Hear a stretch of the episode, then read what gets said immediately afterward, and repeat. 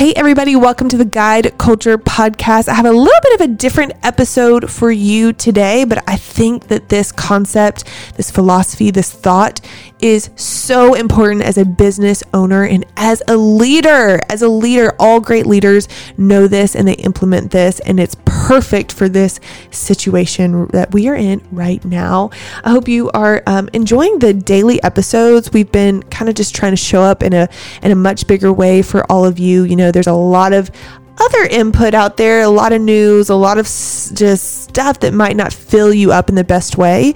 So we really are trying to come with come at you with the opposite amount of input uh, of good input where we can kind of at least have an even amount right of the good and maybe the not so good so if you're enjoying these daily episodes let us know if there's anything you need help with always shoot us a message on instagram uh, at the guide culture so we can make an episode just for you. Hey, we have a free resource for you that we have been working so hard on. I can't even tell you how hard we've been working on this.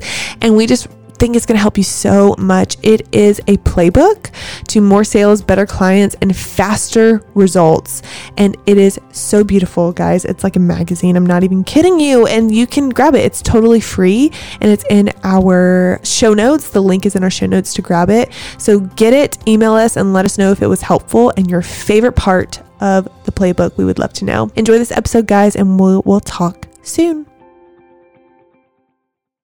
As we're putting out daily podcasts, you are really seeing kind of the real time development, mental development of how we are thinking and running our business through this time.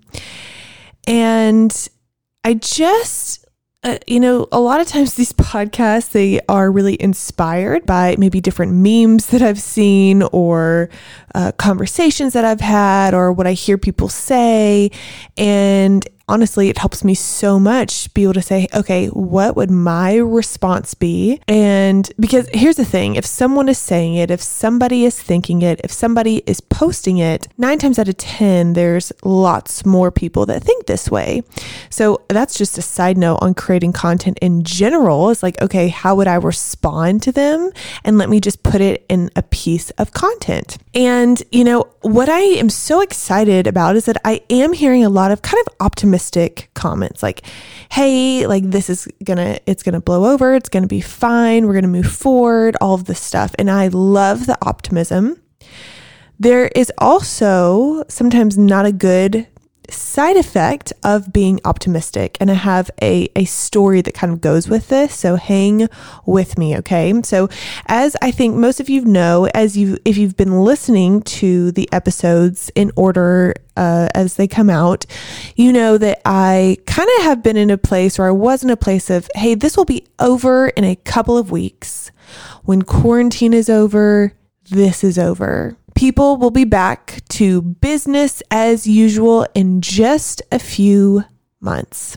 Until I did some research and I started to look through some past trends and kind of compared it to what it might look like in the future. And I say might because nobody knows, right? Everything is super unpredictable. Nobody knows what will happen in the future.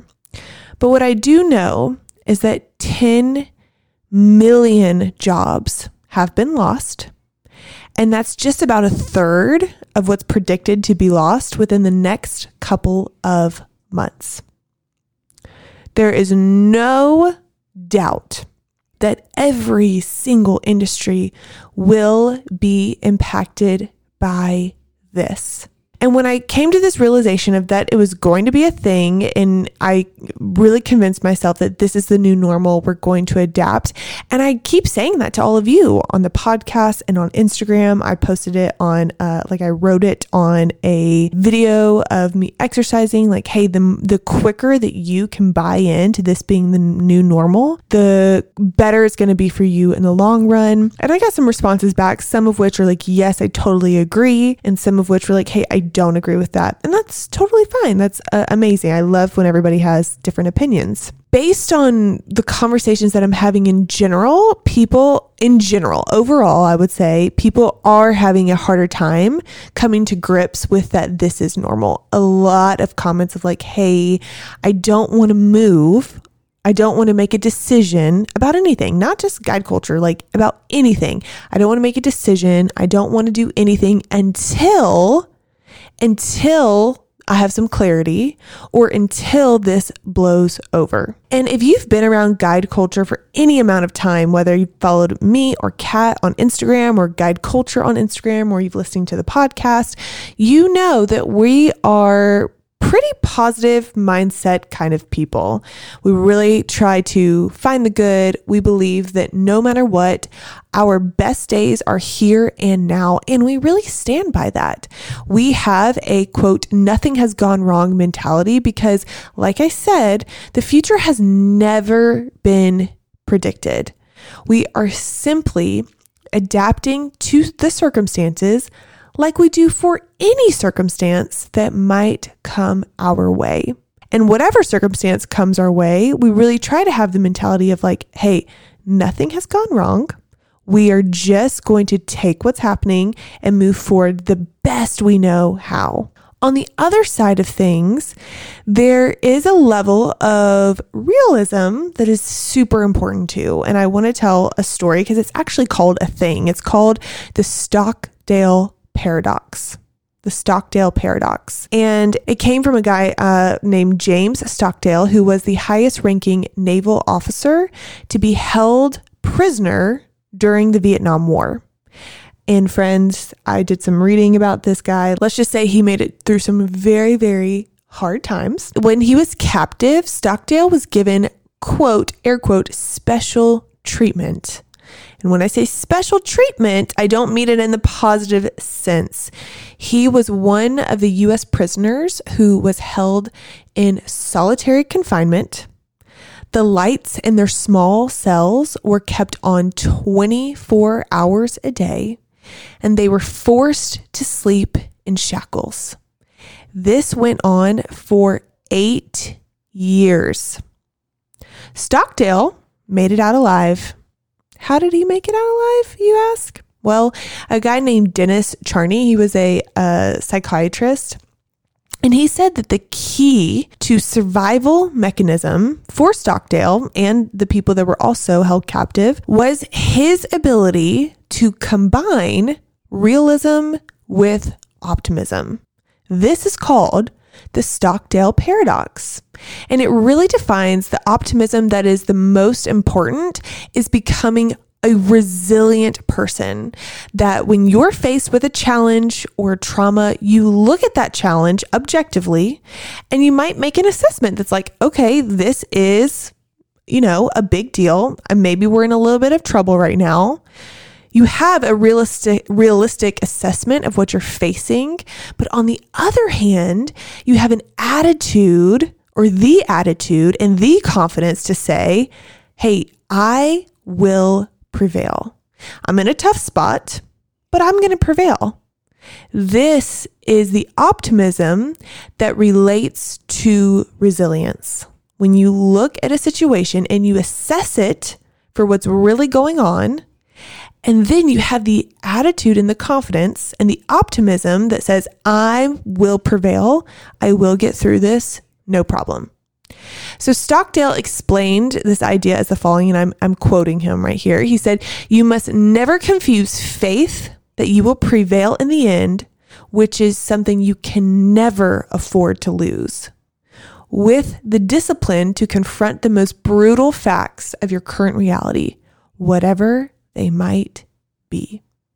And the most simple explanation that I can give you of this paradox is the idea of hoping for the best, but acknowledging and preparing for the worst. Hoping for the best, but acknowledging and preparing for the worst.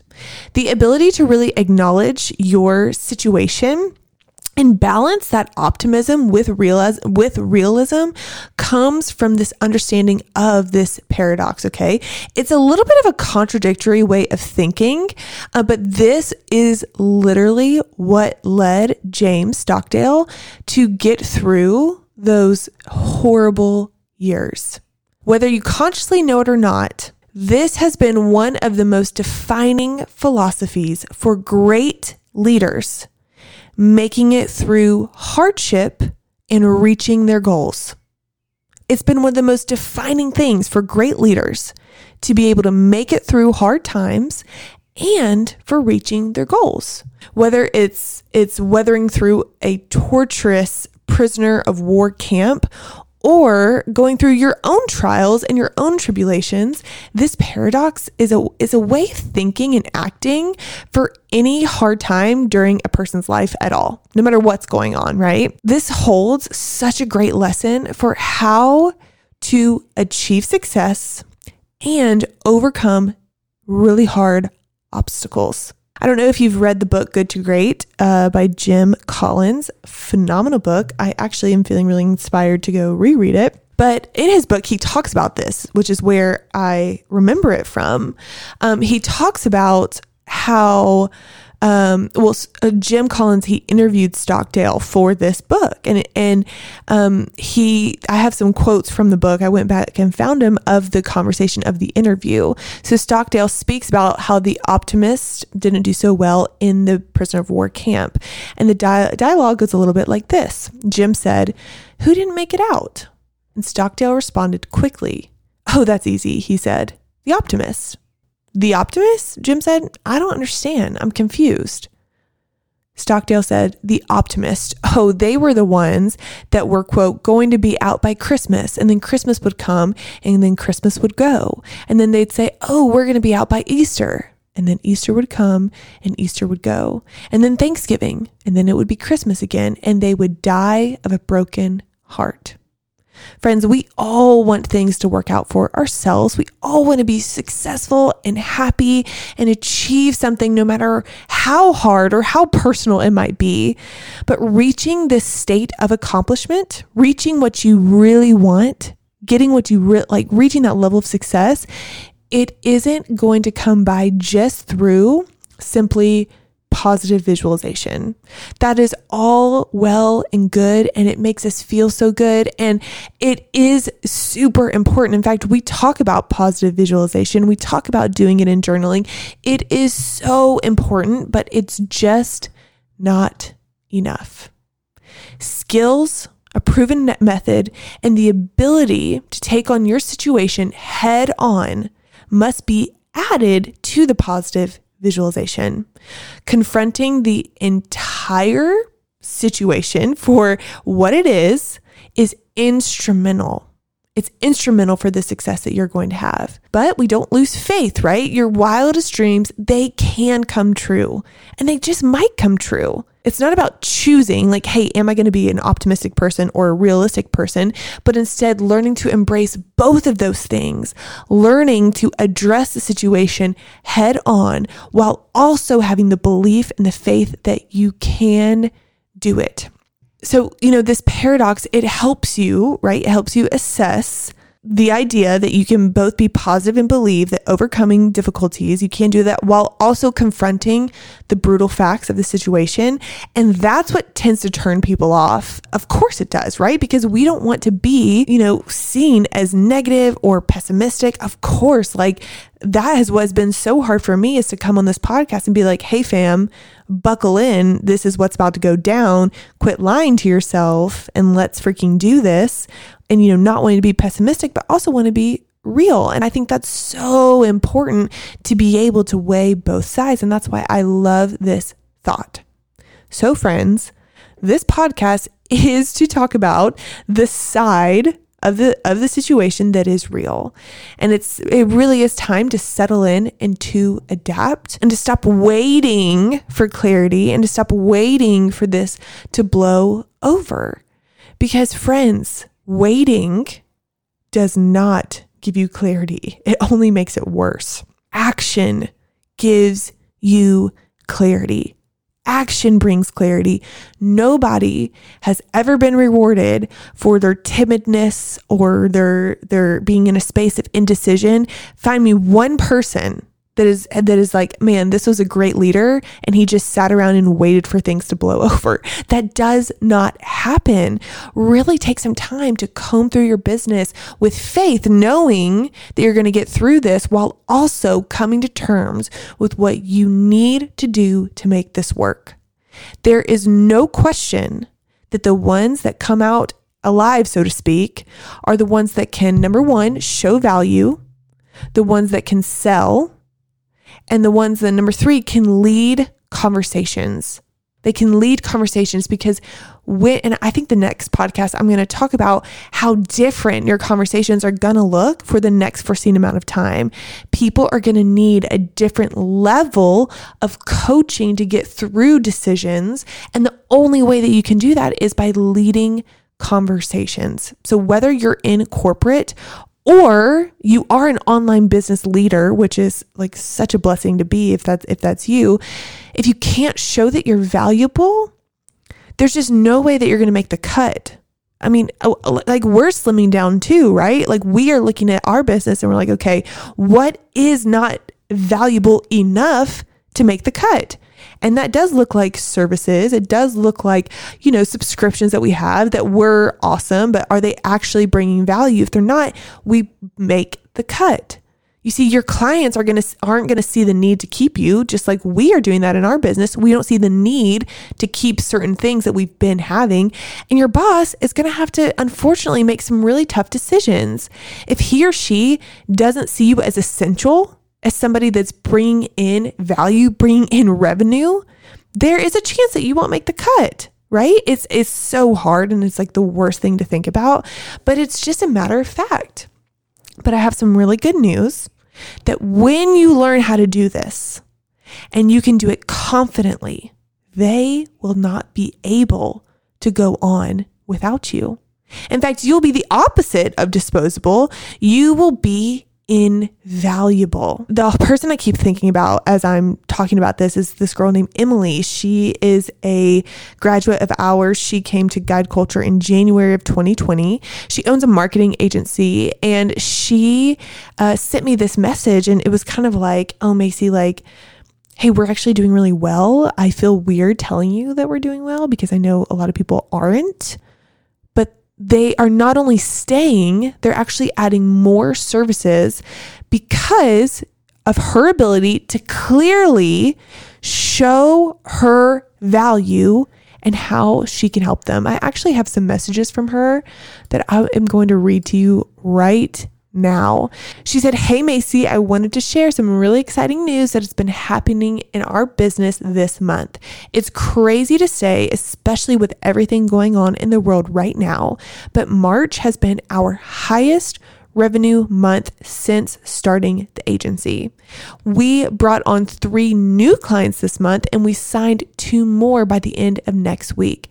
The craziest part of all of this is, is, that we have not decreased prices or changed anything. We actually increased our packages due to the demand. After four prospect calls this week, the same thing has been said by each client. You seem so collected and clear on what your agency can help us with, and your positivity and passion on how your team can help us during this time is something we haven't felt or heard from other marketing agencies, aka guide culture in the work. To be completely honest, the reason we are growing during this uncertain season is because we already had the tools to do so in place.